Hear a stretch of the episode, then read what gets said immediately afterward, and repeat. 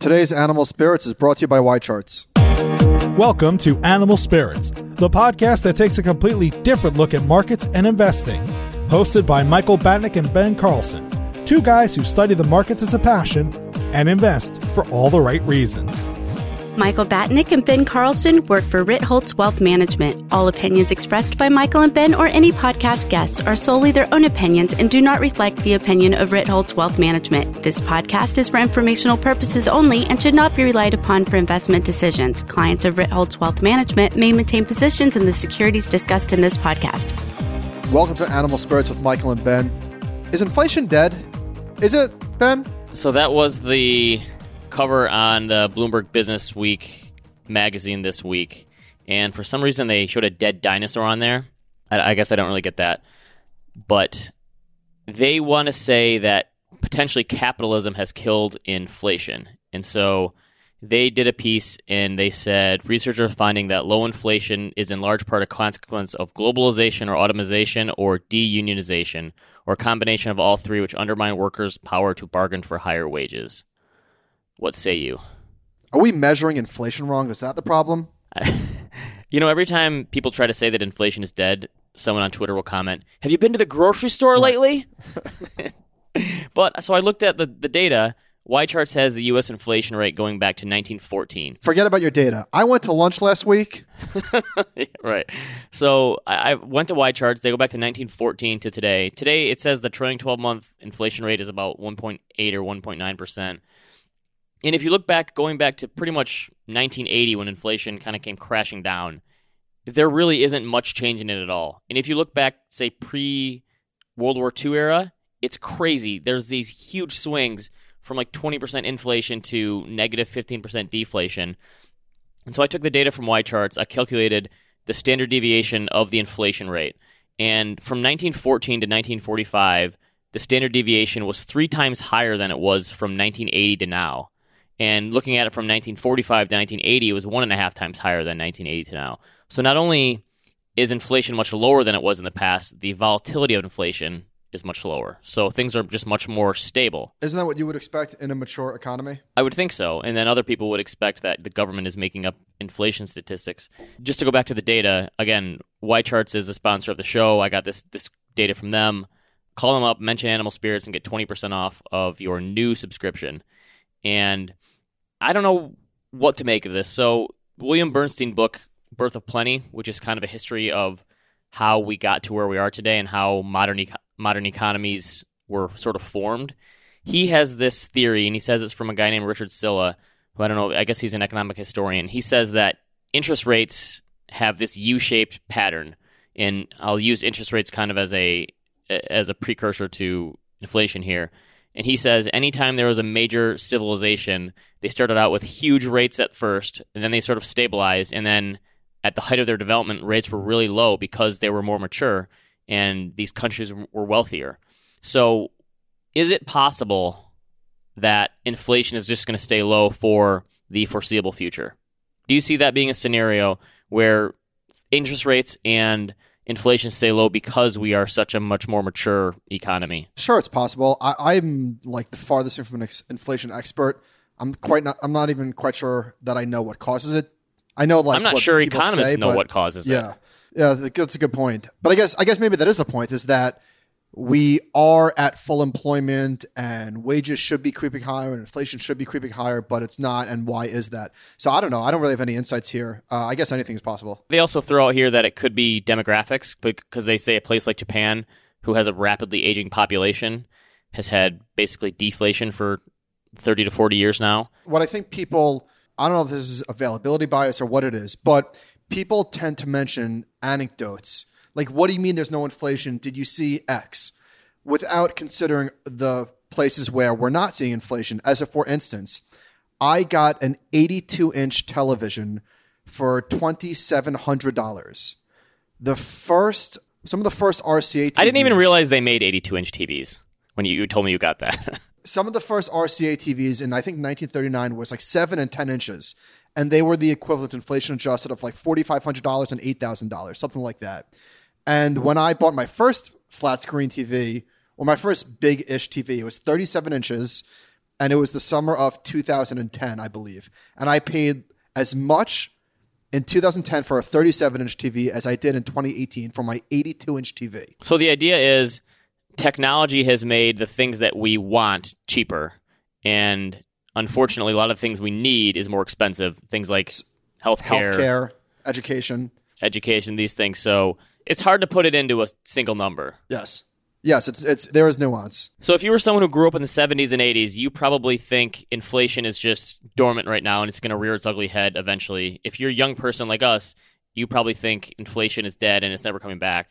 And I don't know, it's probably somewhere in the middle. But yeah, I, I really don't know. But honestly, sitting here today, again, maybe recency bias, I wouldn't be surprised if inflation is just much lower than it has been because I think technology is hugely deflationary. And maybe the variance in inflation is sort of a permanent characteristic of a mature economy. I don't know. I don't feel too strongly one way or the other. Nothing would surprise me. All right, let's move on. So Ben had a really good idea for another podcast that we're going to do, and it'll stay under the Animal Spirits banner. And the idea was something called the rereadables much like how Bill Simmons does the rewatchables over at The Ringer. But then the problem, and, and we had been speaking about this for probably, I guess, three months now. The problem is that in the interim, Bill Simmons has started doing something that he calls the rereadables, where he will take a article from an old column that he wrote and say how wrong he was or just riff on it. So being that that name is taken and we're not going to literally steal from him, even though, though the idea came from him, what we are asking for is ideas from our listeners. So please email us. Don't you think it'd be good PR if Bill Simmons in the Ringer uh, sued us though?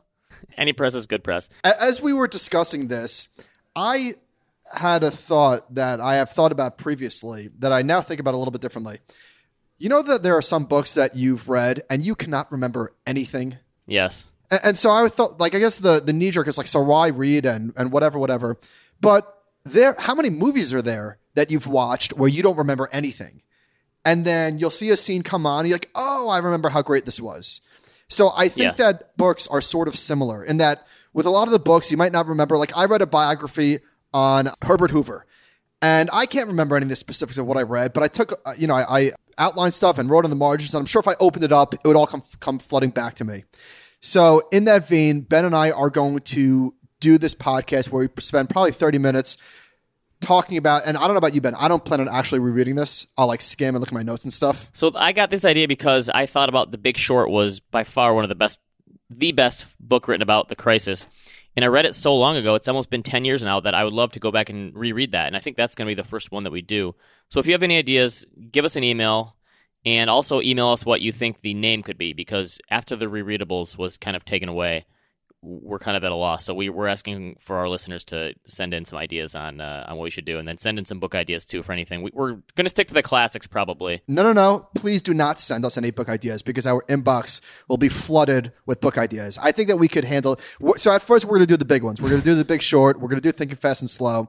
So if you have ideas for names, please send us that. Do not email us book ideas, please. All right, fine. with peace and love, I'm, I'm asking you, please do not do that. All right, moving on. do it. So somebody, I think it was non-related sense, who was tweeting about how when he's dating, he doesn't want to date somebody in finance, or I forget what the exact thread was. But you and I have spoken a little bit about this previously. How we speak to our spouses about our jobs, and I guess more specifically, personal finance topics. Did you ever used to watch Friends at all? Did you ever get into that show? Yes, I was a Friends watcher. Okay, so back in the day, the the running joke was no one really knew what Chandler did. They'd always kind of joke and say like, "Yeah, you do stuff with number." That's kind of like how my wife and I are. Like, you do something with money, and no, she knows more than that. But so, how do you approach the idea of investing and running your personal finances with your wife? I don't. So Robin's paycheck and my paycheck obviously both get deposited into my bank account. So I pay for everything. I am on top of like the personal finance household type stuff. But she has no idea about investing. She knows that we're saving in a 401k and that she's saving in her 403b, but she doesn't know and she doesn't want to know, I think. when we first got married, I sat my wife down and I literally walked her through. It was I like went walked through a blog post with her before I was a blogger, and I walked her through why we're going to put the bulk of our money into the stock market. And she was kind of nervous about that. And I ran her through like the numbers, and I mean, her eyes glazed over the whole time, I'm sure. But after that, I, I mean, I sat her down for like 45 minutes and went through it. I still can't believe I did this, and walked her through like why we're doing this, and even though it seems risky in the short term, it makes sense over the long term, and that's how you build wealth. And I think I probably scared her away from ever asking too many questions after that because I just beat her over the head with the data. But it's probably something that the communication between about that stuff can is really important in terms of keeping both parties happy in a marriage. Does Courtney read your blog? She'll do it occasionally, and every once in a while, I'll tell her you should read this one, and otherwise skip this one because. It, but she is a podcast listener, so I got to be careful what I say here. I am positive that Robin has never read a blog post, or actually, a few not a few weeks ago, it was probably a few months ago, maybe like eight or ten months into the podcast. She was like, "Does anybody even listen to this?" so she, not in a bad way, it's, it's you know, but she she just has really no interest, which I think I'm I'm pretty okay with. But it's one of those things where there still has to be some sort of communication there to understand, you know, are we okay? What are our sort of unwritten rules? Do we ever have to ask each other about certain purchases of a you know a certain size or variety or something like that? So I think you always have to lay those sorts of ground rules down. True. So I think I'm lucky in two ways. One, we're lucky that she doesn't have to worry about money on a day to day basis. She knows that we're okay. Uh, we, you know, we don't have a lot of student loans, thank God, or anything like that. And also, she's not a very big spender. She's not like really into fancy clothes or, or anything like that. So we, you know, we're pretty fortunate that way. I spend more money on clothes than my wife does. I think so. Yes, I think if you can find someone who is not very material in their possessions, that's I'd found my wife too. That's a, that's a huge plus in terms of keeping the financial strain out of your out of your marriage. So, so let's stick with the student loan theme uh, for a minute. Elizabeth Warren has a new plan out where she wants to eliminate as much as fifty thousand dollars in student debt for anyone with household income of less than hundred thousand dollars, and partially cancel debt for those who make up to two hundred fifty thousand dollars. What are your thoughts, Ben? The price of avocado toast is going to skyrocket on this. It's this seems like one of those things that it's probably a good short term idea in terms of providing an economic boost, and a lot of people, frankly, probably need the help. But long term, like this is just a huge like gift to the colleges that have overcharged for people for years on this stuff. So, like, doesn't this just open the door for colleges to continue to overcharge people for their education if they know that the loans are going to be forgiven? Like, the colleges already have the money. So, I, I think it, it's a great idea to help these people, but unless you put some kind of penalty or give like tell the colleges like you're not going to get any sort of tax breaks unless you work to systematically let more people in or lower your tuition. Because guess what? All they're going to do is jack tuition up because they're going to hope the government does this again for another generation. So i just don't see how this really helps long term. It's going to happen doesn't. again. And it's probably dead on arrival because how do we pay for this? Well it would cost estimated 1.2 trillion dollars over a decade and the revenue is going to come from a proposed annual tax on wealth of more than $50 million, which to me seems okay in a vacuum this seems pretty reasonable. People that have over $50 million have been huge beneficiaries of the laws of, of, this country and just you know are lucky to be born here and maybe they should give back to society. However the counterpoint is that they are already doing that. I don't know what the top 1% pays in terms of the total pie of income taxes but i know it's a great it's it's it's a lot and I wonder if this is the type of thing where I will change my mind on as I get older. Because right now, as a young person, this seems sensible. On the other hand, as you get older, you tend to be a little bit more uh, wary of the government, get off my lawn type of stuff. Why don't they start small? And I know this is how politicians work. They put out a huge plan that's very ambitious, and then that plan will never, like, this is never going to happen. Let's be honest. And they want to just have some sort of concessions. But the government charges the debt. Why don't they just make these all interest free loans? I mean, maybe that's another way of helping colleges because they'll just crank up the crank it up more. But I think either way, somehow you have to fix the cost of college before you fix anything else. Just eliminating these this debt for one generation of people, while maybe that does give us a nice economic boost and it boosts home prices, the next people in line are just going to experience the same thing, and then they're going to expect their own bailout eventually too. So I just don't see how this ever works. And like you, I, I just don't think it ever happens. I don't agree with everything Elizabeth Warren says. I think that this is a a I don't know if it's a sensible solution, but I think there's probably something here. I mean, something needs to be done for sure. But this gets to the point of the generation and I guess the age that we live in where nuance is lost. It's either you love somebody or you hate somebody, or somebody says something that you disagree with. They're a terrible person. So let's talk about this Dave Ramsey article for a second, and we'll get into it in a minute. But one thing that really stood out to me was somebody said, I don't agree with everything he says, but something about his personality resonates with me.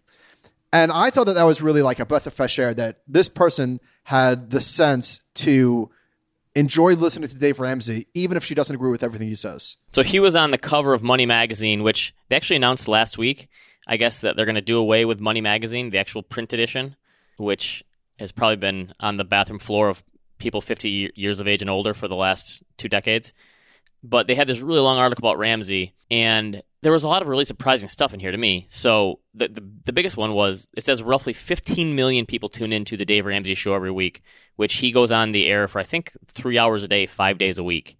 And it said last year his show was in the top five of Apple podcasts for the whole uh, for all shows on on Apple iTunes, which is crazy in terms of podcasts. So the big surprise here, obviously, is the fact that we say people don't really care about personal finance, but that's literally all this guy talks about is getting out of debt and spending money and paying for college. So maybe there is a bigger market for this than than people realize. It says only Rush Limbaugh and Sean Hannity have bigger audiences than him in terms of talk radio. That's wild. I mean, I guess part of it is political. I guess he has sort of the the right leaning Christian background because he does a lot of this stuff in churches, but it's it's impressive. And they went through in this article and talked to a bunch of young people who have paid down their debt using stuff from his books. So his one of his uh, sessions was in Grand Rapids. How was that, by the way? I forgot to ask you. I that was kind of funny that the whole show talked about him coming here, and I didn't. I, I've heard of people going to his stuff before, and I know he's got a book. They said his book sold like five million copies.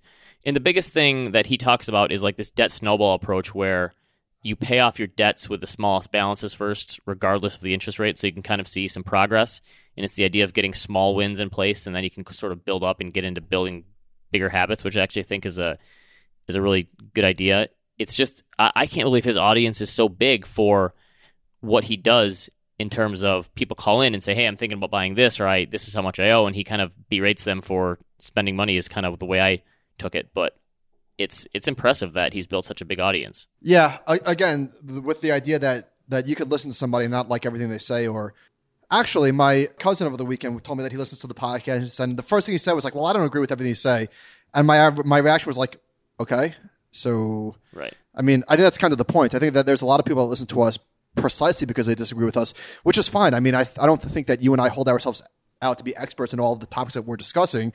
Much of the time, we're just shooting the shit, and I disagree with myself all the time. Right? Like we say something in the heat of the moment, and then a day later or two days later when we listen to the podcast, I don't think that my knee jerk reaction was necessarily a good one. So I do think one of the reasons Ramsey is so popular is because in some ways he's like the Suze Orman type, where he is more of like a motivational speaker and he's a really good salesperson.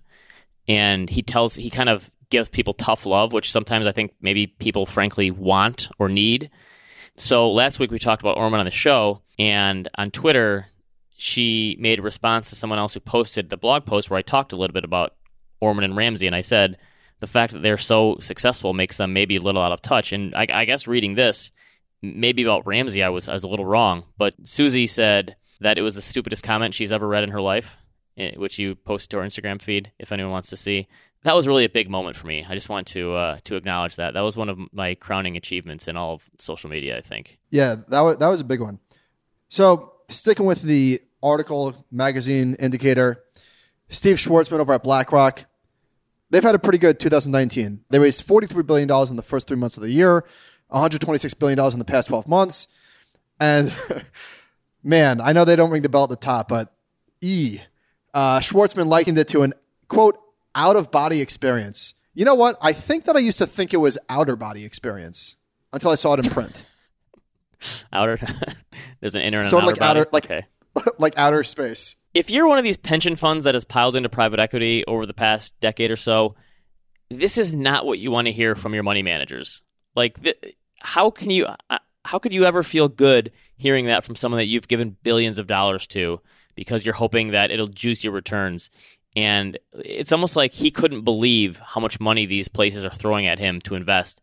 There's already like a couple trillion dollars of money waiting to be invested from private equity.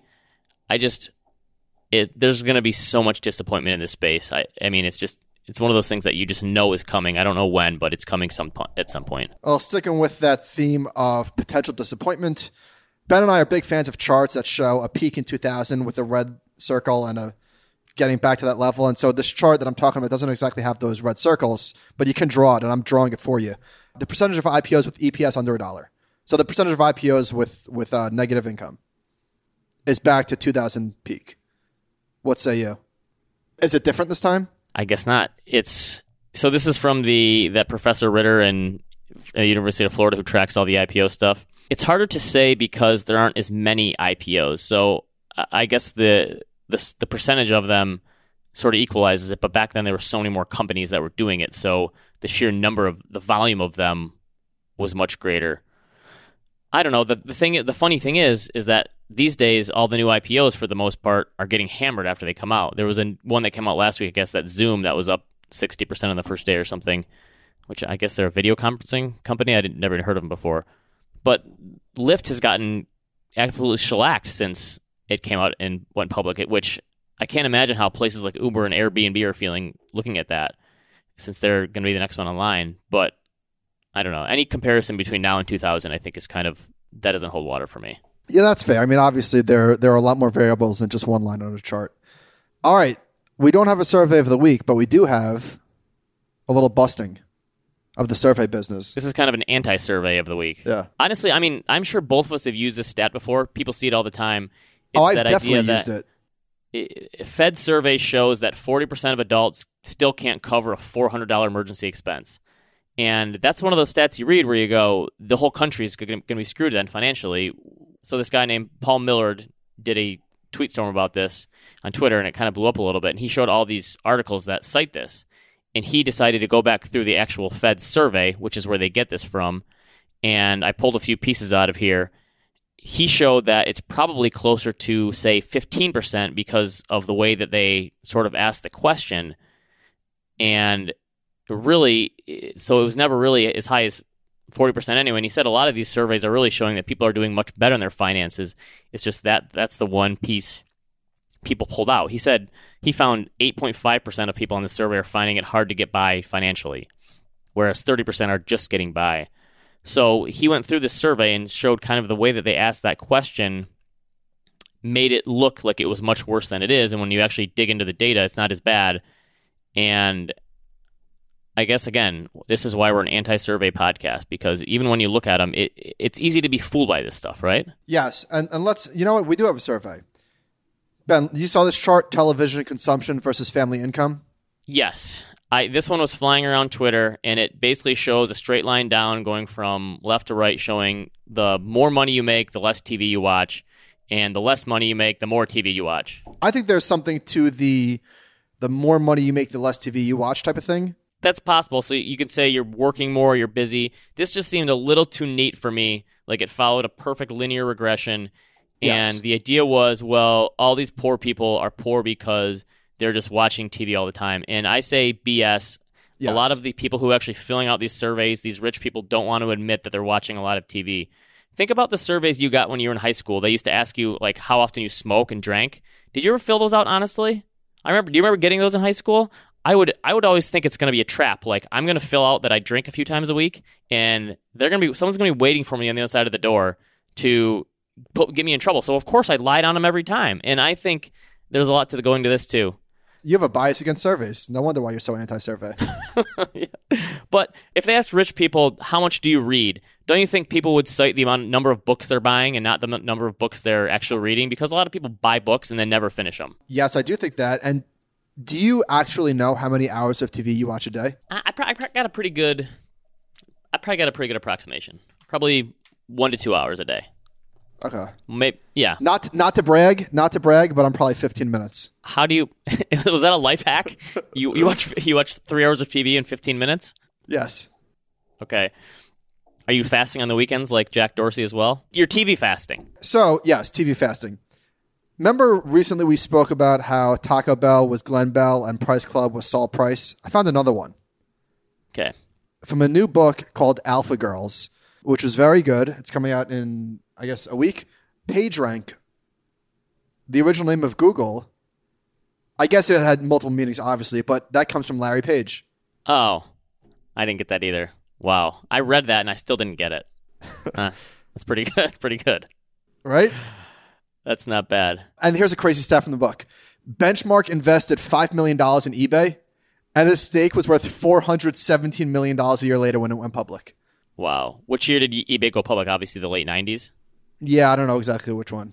That's wild. So I've got a good story. I had a high school buddy whose older brother went to University of Michigan and lived in the same dorm as the guys from Google, and they were always building technology stuff with Legos. So they actually built a printer made out of Legos for their dorm room that would print their their term papers and stuff. Come on. Yeah, kind of. At least one or two of them went to the University of Michigan. So it, yeah, it's kind of crazy, huh? huh? So there was a video I found on the YouTube, sticking with the Google theme. So Buffett was talking. Some a kid in the in the audience asked him if now is a good time to buy stocks, and he gave a great answer. I will link to it in the show notes. When was this video taken? I think it was 1999. But the point is this. Last week we spoke about how people just love to hate Game of Thrones or for anything that's like you would think is just accepted as a good idea or a good person or a good message or, or whatever it is. So this video had 956 dislikes. now, granted, there was like a, a, a gazillion likes, but still, 956 people hit dislike. Wait, I uh, maybe I'm an internet noob here. I didn't even realize you could hit dislike on a video on YouTube. I guess I don't ever pay attention to that stuff. Yep. So people You actively went out. It's it, so people gave like a Yelp review on this Warren Buffett video, and they didn't like it. Correct. Wow. Okay, that's pretty good. Okay, so I feel like once a week you and I talk about the, recri- the the retirement crisis and how there basically is no solution to it, and what are people going to do besides rely on Social Security. There was an article in Advisor Perspective perspectives this week, and it said it's called "What Critics Get Wrong About Reverse Mortgages" by Wade Pfau, who's kind of like a retirement expert, and I think he's even written a book about reverse mortgages. Uh, full disclaimer: I'm not a big expert on reverse mortgages. I haven't really studied like the Tommy Tommy Lee Jones school of thought on that, but he goes over kind of a number of ways that maybe for people who are really in trouble, that a reverse mortgage could actually be the way out and a way to really help you manage your finances. And the fact that so much the the biggest financial asset in so many, especially middle class households, is their home. I mean, I don't again, I don't know how like the fees work on this. Maybe someone can can school us to this, but this actually sounds like it might not be the worst idea for some people that are really in trouble in terms of retirement. And as long as they're okay not handing over much in the way of assets to their next generation, a lot of people may have to do this. So it seems like a topic that could kind of. Uh, I, I'm saying I'm I'm buying some leaps on reverse mortgages if that's a thing for retirement people. From what I understand, the products are much less predatory than they used to be. Okay, I mean, it definitely seems like a place that could have some, yeah, some shady people and predatory aspects because you're dealing in such large numbers. But for people who need cash flow in retirement and don't really have much in the way of investable assets in the financial markets, it seems like your house is obviously your next best bet. So, anyway, if Tommy Lee Jones, if you want to come and advertise on Animal Spirits, hit us up. Okay, listener questions. I'm a grad student in my mid 20s, have a high yield savings account, and use Robinhood to buy ETFs as well as pick some stocks for fun. Do you think utilizing an Acorn account is worth it as opposed to just buying some more SPY on Robinhood? Curious what you guys think about Acorn in general compared to the other platforms such as Betterment. I don't have an Acorns account, so I really can't talk to it. Do you, do you know? Well, we talked about this a couple weeks ago. How like the average balance in it is four hundred dollars or something, and it basically takes some of your savings w- when you spend money in it, and it sort of rounds up and throws that money into savings. That's that's the way I see it. So people, some people yell that the fees are egregiously high on a percentage basis for smaller accounts.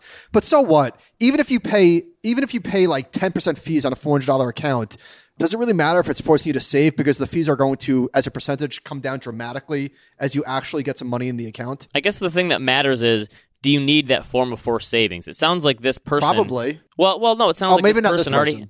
Yeah, they have a high yield savings account. They're they're buying ETFs, and so they're kind of worried about the high fees. Doesn't make sense. It could if if you again if you need that sort of forced savings. If you don't, then who knows? I think a lot of it comes down to what's the easiest way psychologically to force yourself to save? I think a lot of people really need that. And so if Acorn forces you to do that and you're paying a couple bucks on your $400 balance and you're, you're okay with that, then I think that's fine. If you can force yourself to save in other ways and you you're really paying attention to fees, then maybe there's other ways to do it. But yeah, I'm not one of these people that hates on them for trying to actually make money as a business. That's guess what? People have to make money. They can't just do this stuff for free. Okay, any recommendations for the week? I I finished a book that I stopped reading. I think I stopped reading it while we were moving. Uh, Destiny and Power, the George H.W. Bush book by Jon Meacham. So I'm going back to my roots of presidential biographies.